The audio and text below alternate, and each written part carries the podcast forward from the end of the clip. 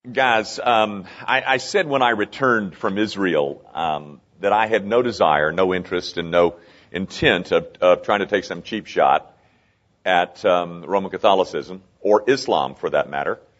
Um, but my my visit to Israel did uh, um, prompt, I think, uh, this two subject series um, on Roman Catholicism and Islam and uh, the, the part on Roman Catholicism will be uh, much longer than the part on Islam, but uh, we'll get to that later. Um, in fact, this thing is probably going to be a whole lot longer than I thought it was going to be. Uh, but even having said that, um, uh, we have to limit uh, what we talk about here. That is, we we can't talk about everything. There's so many things that that um, that might want to, uh, you know, cause for your attention, uh, your attention like uh, the Rosary, or um, uh, the Immaculate Conception of the Virgin Mary, or uh, extreme unction, or the Assumption of the Virgin Mary. Those things we, we just don't have time to get to. Like uh, we don't, we, we won't be covering those items, which I would I would suggest to you are are somewhat. Um, um, secondary issues uh, compared to the ones that we are going to take a look at. Uh, we will talk about things like transubstantiation and, and indulgences and, and um, some of the apocryphal books and the infallibility of the Pope and all those things. We'll get to those things. But those things are really, um, I think, at, at, the heart of the matter. So that's, but I just want you to know we can't talk about it all. Um, I, I, am trying to limit my comments to the critically important, to the to the things that are that are really um, um, substantive. Um, and and I don't have we don't have the time nor the interest. I don't think you do either in going over every facet of the difference between Protestantism and Roman Catholicism.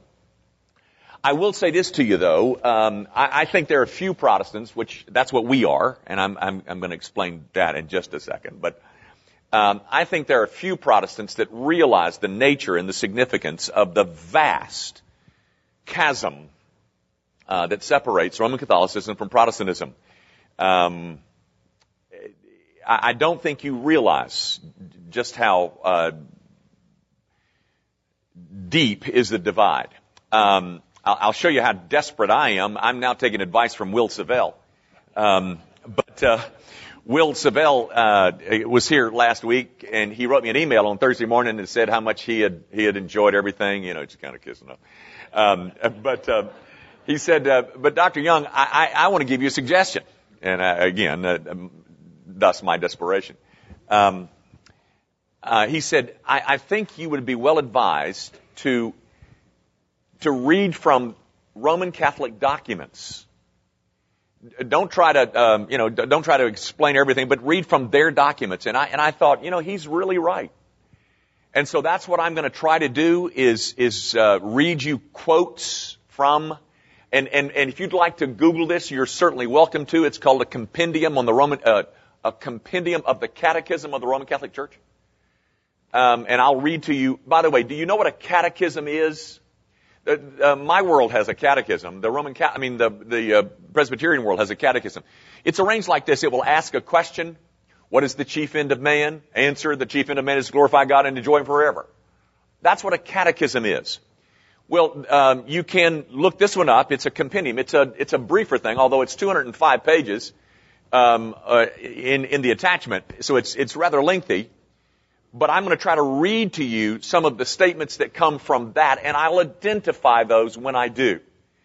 Because I, I, I want to assure you that I am not uh, trying to take a, te- a, cheap shot, nor am I trying to make any of this up. I just want, as I said to you uh, um, on the basis of Luke chapter 11, verse 33, I'm, I'm hoping that I'm not making your eye unhealthy, thus that your whole soul is full of darkness. Remember that? Oh, that's that's the thing that kind of uh, was in my devotions after I got back from Israel, and I thought, you know, we, we need to we need to take a look. So that's what we're going to do. Now, guys, um, I also don't know exactly where to start because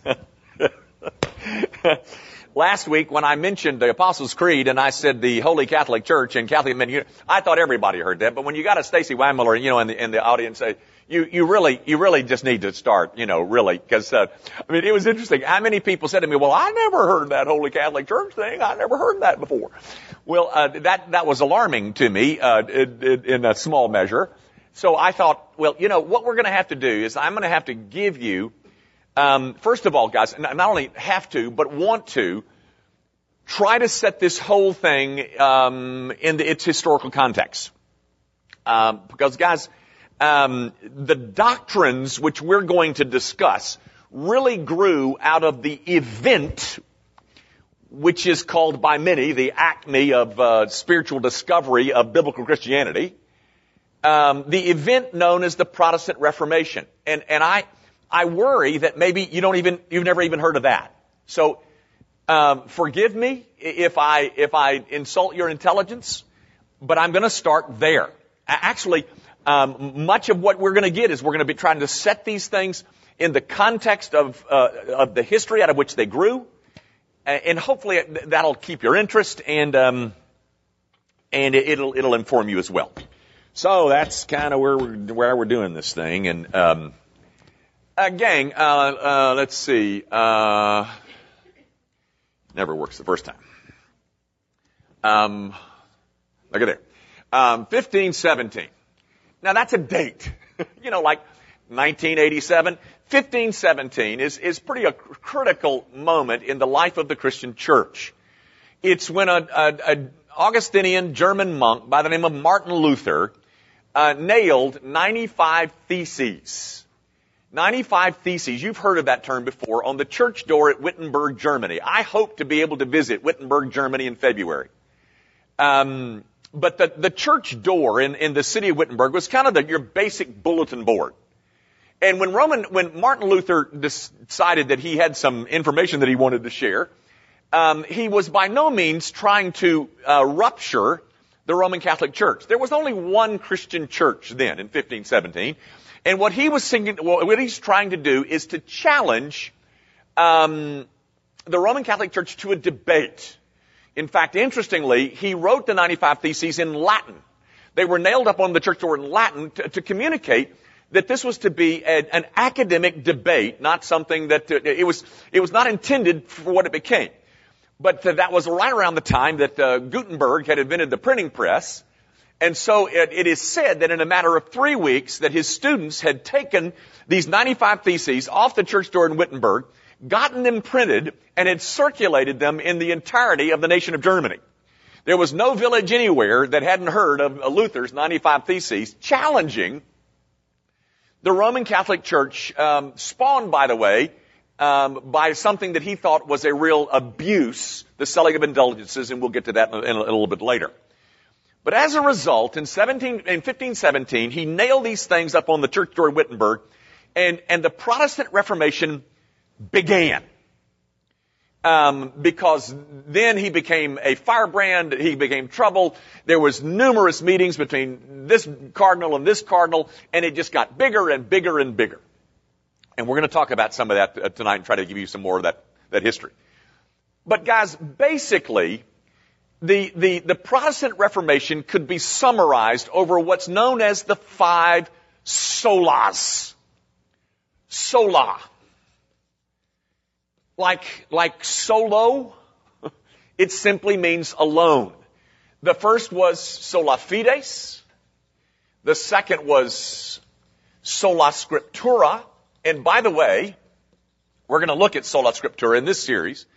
But this is what I'll be teaching in, in India, um, in the second week in India, uh, second week of February. Sola Scriptura.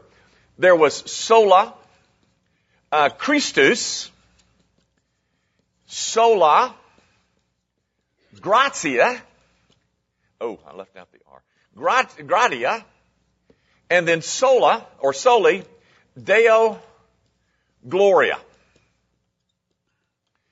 Those were the five solas of the Protestant Reformation. And, and all these solas mean alone. And you can figure out what these words, I think, mean. Uh, fides, you, you, know, you know what that is. Uh, faith alone. Scripture alone. Christ alone, grace alone, and everything for God's glory alone. That was the essence of the whole Protestant Reformation, guys. Now, um, uh, since the Protestant Reformation, the, the um, uh, people have tried to analyze it, and they came up with this rather cutesy little question: What was the matter of the Protestant Reformation? Now we ask questions like that. What's the matter with her?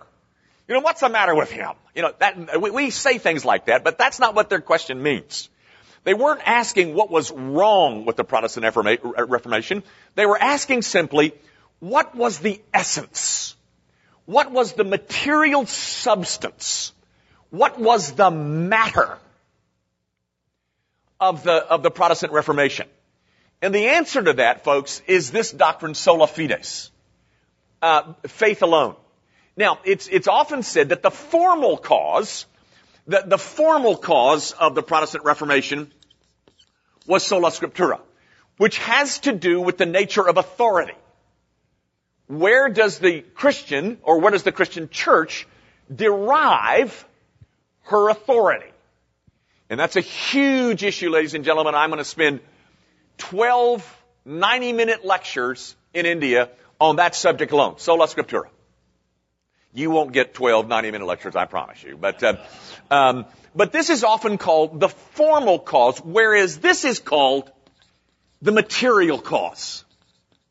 The material cause of the rift that exists, that exists, still does, to this day, um, between Protestantism and Roman Catholicism. This simply means the essence, the substance, the material cause, the chief issue th- that gave rise to the split which took place between Protestantism and, and Roman Catholicism was the doctrine of justification by faith alone. And that's what this is, I mean, that doctrine is, is, is in here. I mean, those would be synonyms. Now guys, um, The first thing that you've got to understand is this is the gospel. Now, now gang, it's hard to overstate the importance of this when you recognize that you're dealing with the gospel. And the gospel is the story, it's the message that answers how can I be made right before a holy God?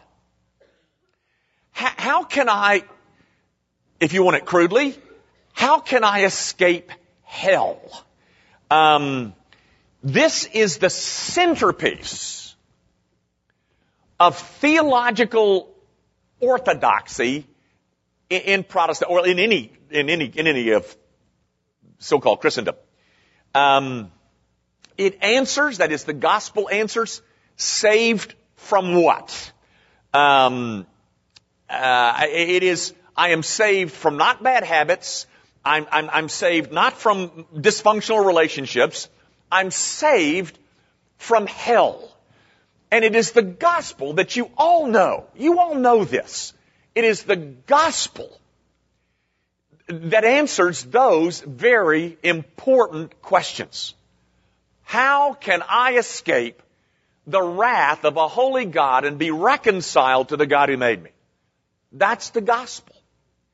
And that is all discussed in the doctrine of justification by faith alone or sola fides, which was and continues to be the material cause, the essence of the matter, the substance of the issues you know, one of the reasons that we're not going to look at things like, um, well, why don't you eat fish on Fridays? Well, because it doesn't matter. What does matter, though, is sola fides. And, and, I, and I might say we're gonna, we're gonna look at some sola scriptura in here too, because that is of, of rich significance. Um, but guys, Protestantism and Roman Catholicism is deeply divided over the definition of this doctrine, which I'm trying to tell you is the gospel. So we are divided as Protestants from Roman Catholicism, not over secondary matters, not over non-important issues, but over the gospel. The story, the message that allows us to be made right with God. Now, guys, it's almost as important that you know the formal cause, but we're going to have to wait on that and, and what this has to do because we got to figure out from whence cometh our authority. Where, where do we get the information to define that? We'll, we'll, we'll come to that. But for tonight, and maybe two more Wednesday nights, you've got to understand that this is what is at, is in the crosshairs of the debate, of the, of the difference. This is the material cause. Sola fides. Faith alone. Justification by faith alone. You got that?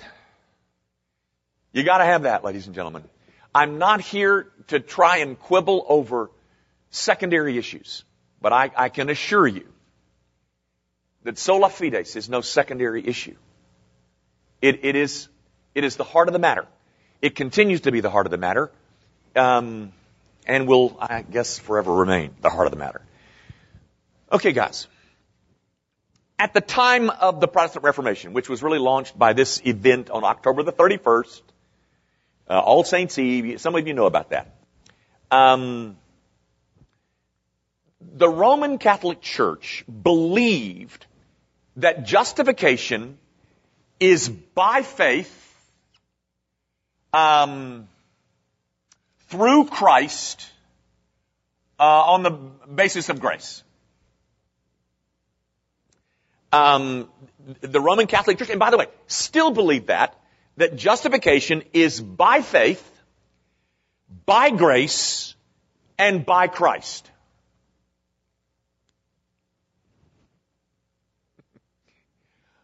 Okay. If that is true, why are we still quibbling?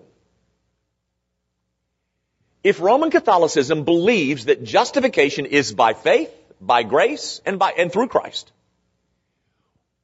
why are we still quibbling? Why are we still fighting about this? Ladies and gentlemen,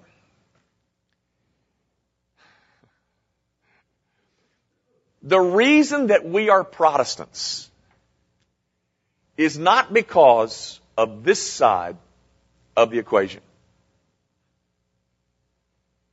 The reason that we are Protestants is because of this side of the equation. The Roman Catholic Church would never tell you that justification is by faith alone, by grace alone, or by Christ alone. Gang, the key word is not justification, Christ, grace. The key word is alone. I got to tell this story, and I hope, and I will, I will keep it completely anonymous. No one will ever tell me, who will, uh, or no one will ever wrench from me, um, the identity of the person who made this statement to me just last week. And guys, the statement was something like this it went on, uh, you know, I, I've got a friend and, and, um, and we were quibbling over, over some differences between, you know, where I go to church and she goes to church at a Roman Catholic church and, and, uh, and I said, well, do you believe in Jesus? And she said, well, yeah, I believe in Jesus. And I said, well, okay, I believe in Jesus. That's, that's all that matters. Ladies and gentlemen, that is not so. Because of this word alone by Christ alone, by faith alone. And do you understand that if you then add something, or let's just say you subtract the word alone, and you put something alongside it, do you understand what you have done to what we call the finished work of Christ? Do you see that? Do you see that it's not then finished? Because the ones who must finish it would be us. Now, ladies and gentlemen, I tell you, that is a different gospel. We sing a song um, in Protestantism, and it goes like this Jesus paid it all. All to him I owe. Do you believe that? Because that is a statement of sola fides. But it's not something that is consistent with Roman uh, Catholic doctrine. I'm going to read it to you. This comes from the Council of Trent. This is in uh, session 6, canticle 12. Now, brethren, please listen. Engage. Gird up the loins of your mind. I am quoting. Are you ready? This is a quote. Did you get that?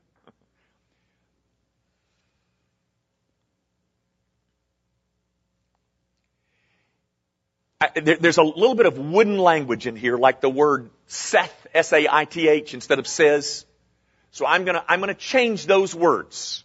But I'm, I'm just, I mean, this was written in um, uh, the 1600s. I'm just, that's all I'm changing. But you can come see the quote if you, if you'd like. If anyone says that justifying faith is nothing else but confidence in the divine mercy which remits sin for Christ's sake alone, or that this confidence alone is that whereby, is that whereby we are justified, let him be anathema. All right, ladies and gentlemen, I'm going to read it again. If anyone says that justifying faith is nothing else but confidence in the divine mercy which remits sin for Christ alone, who says that? that would be us. If you say that, according to the Council of Trent, session 6, canticle 12, let them be anathema. Let them be cursed. I'll read you the last half. It, it, it's just really a real a, a, a restatement. Or that this confidence alone, that is in Christ's uh, in Christ alone, or that this confidence alone is that whereby we are justified let them be anathema. Ladies and gentlemen, I am here to try and inform you of certain things that are different.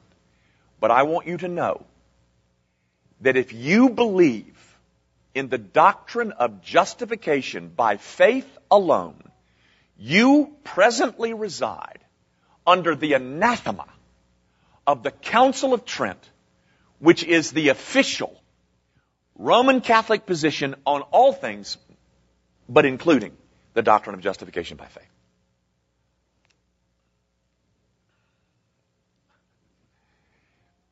The, the fundamental distinction, ladies and gentlemen, has to do with this word sola. Faith alone. I said to you that the Roman Catholic Church believes in faith. They believe in Christ. They believe in grace, but they do not believe in faith alone, Christ alone, grace alone, according to their official documents. Um, I will say that this this um, this um, by faith, by Christ, through grace, was, was the position that was pounded out in the, what would that be, the fourth century, maybe the fifth century, I'm, I'm forget my notes, but um, when the Roman Catholic Church was in uh, a, a, a, uh, controversy with Pelagius. That's a guy's name. It was called Pelagian heresy. Um, uh, Mar- um, Augustine was one of the, the, the, chief spokesmen for the church. Um, but in that fight with Pelagius, Pelagius, who by the way taught that people can be saved without grace, people can live perfectly, we can we can have um, we have within our own power the the the ability to uh, need no help from the outside. The Roman Catholic Church denounced that as heresy in the fifth century.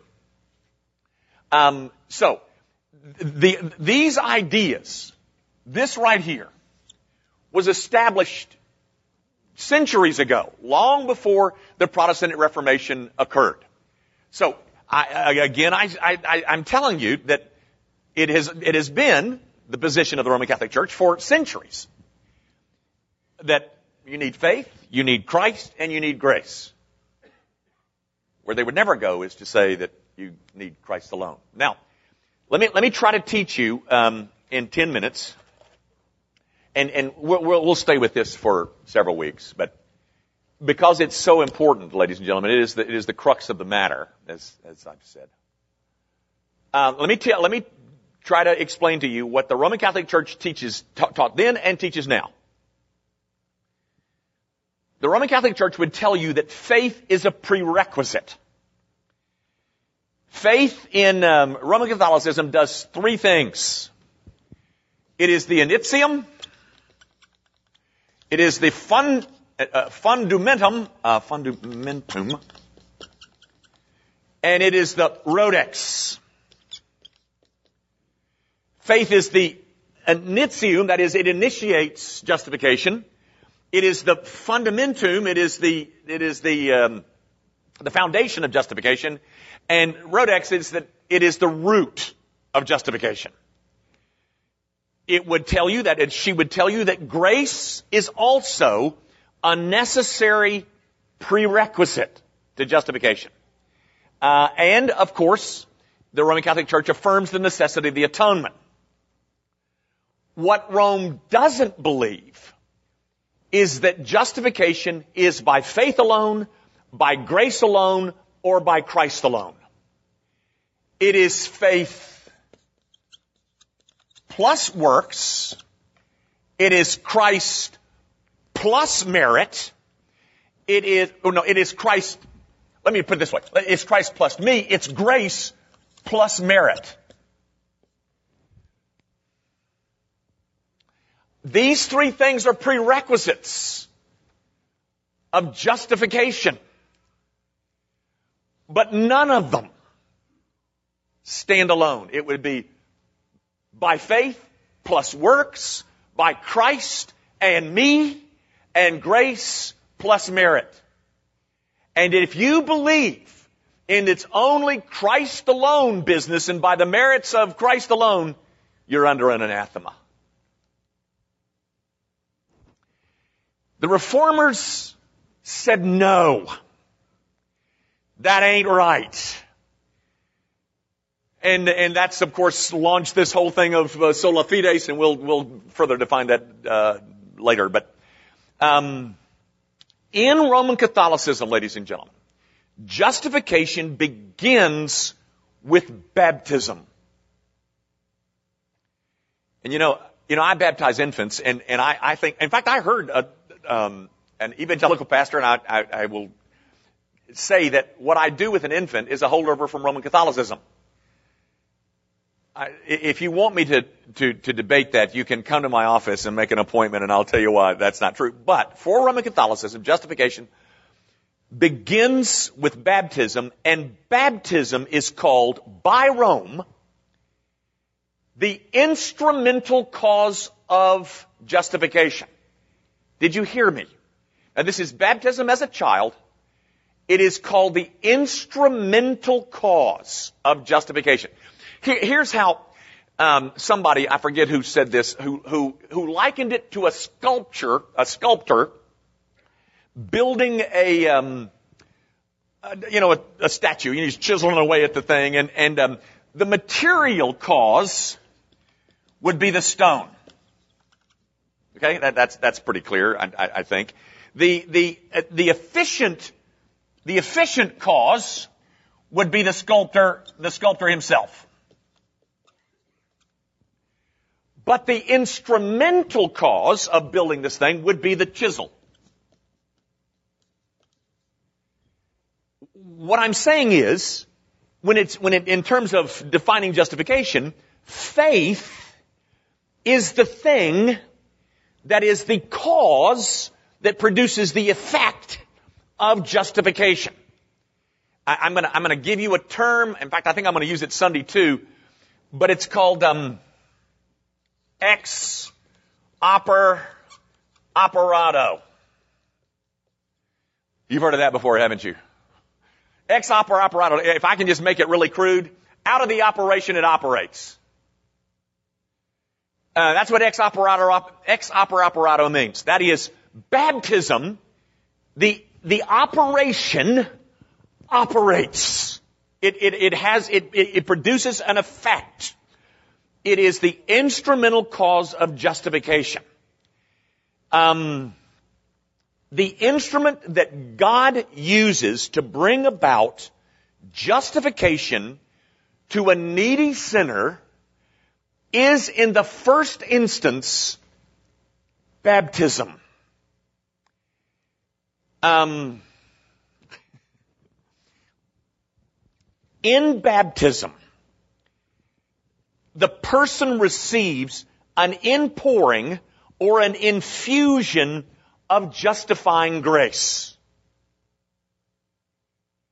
When I am baptized, which is the first of the sacraments in Roman Catholicism, when I am baptized, there is an inpouring, there is an infusion of justifying grace.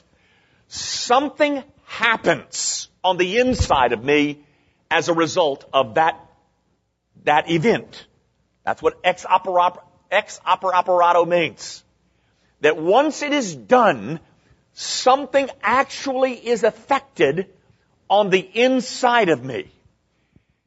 Now, if that person then cooperates with that infused grace and, and assents to it, then you are in a state of justification. Wherein you remain in that state of justification unless or until you commit mortal sin. And if you do commit mortal sin, you kill um, the inhabiting grace that was poured into you at baptism. Did you get that? You're alright. I mean, you're really not alright because if you get baptized as an infant, I mean, it's just a matter of time before the mortal happens, you know, at least for this crowd. I mean, I, I hang around with a rowdy bunch, you know, and, and, uh, and I happen to be kind of rowdy, you know, but it's just a matter of time before that infused grace gets killed by my commission of mortal sin. So you have to be rejustified, but you don't get baptized again. But then there is this second sacrament. Baptism's first. There's seven of them in Roman Catholicism. But there's this second sacrament that is crucial in the Roman Catholic system. Does anybody know what it is? No. Penance. And it is defined, that is, penance is defined by Roman Catholicism as the second plank of justification for those who have made shipwreck of their baptism. Now, I'm going to quote to you from that, that, uh, that catechism, question 295 and question 297. You can look it up. It's on my computer now. I'll show it to you, or you can do it yourself. But it has to do with, I just want to read you. Here's the question. Why did Christ institute the sacrament of penance? Listen.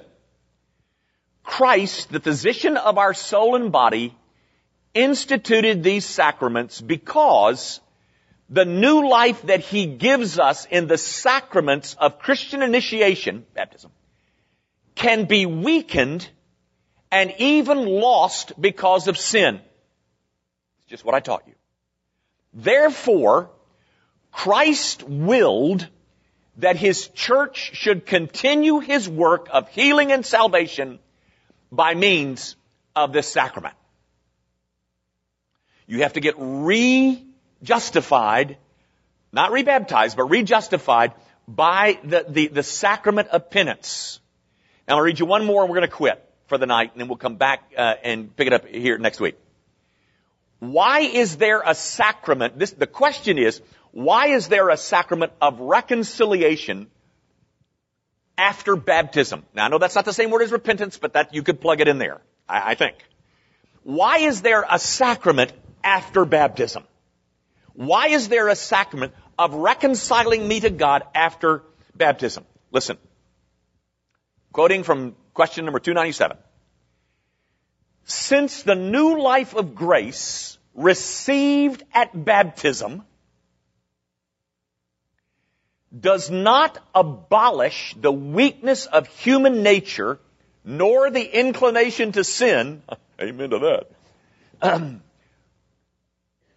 that was not in this quote. Let me start over. Uh, uh, quote.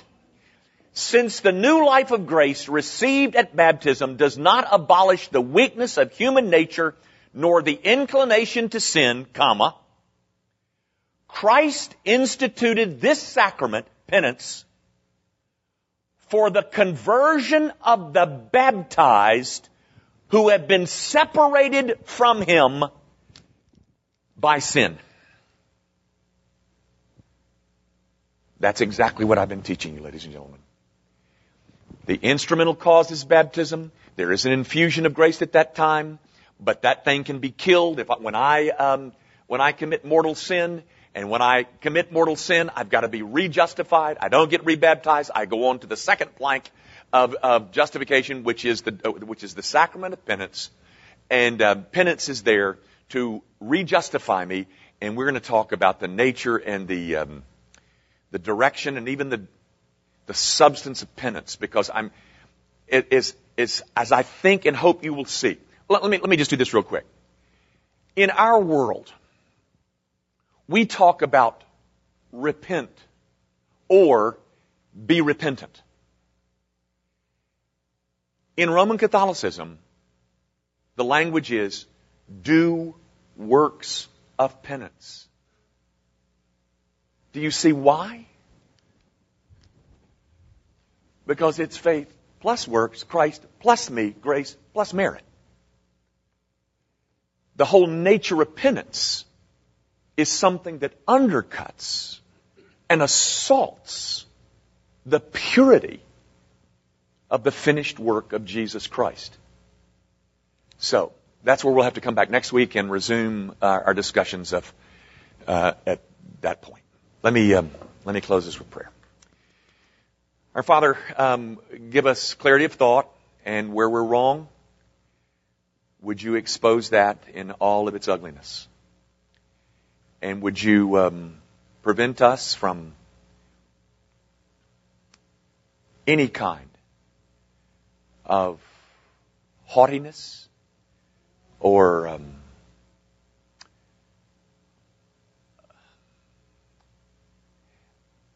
or considering ourselves better? Because oh God that too is an assault at the doctrine of the finished work of Jesus Christ. We are who we are because of Christ alone by faith alone and through grace alone. So we have no grounds for anything superior, but we have everlasting grounds for worship and adoration the Christ who did his work so fully and so completely that we can say, all is well with our souls. We pray, of course, in the name of Jesus Christ and for his glory. Amen.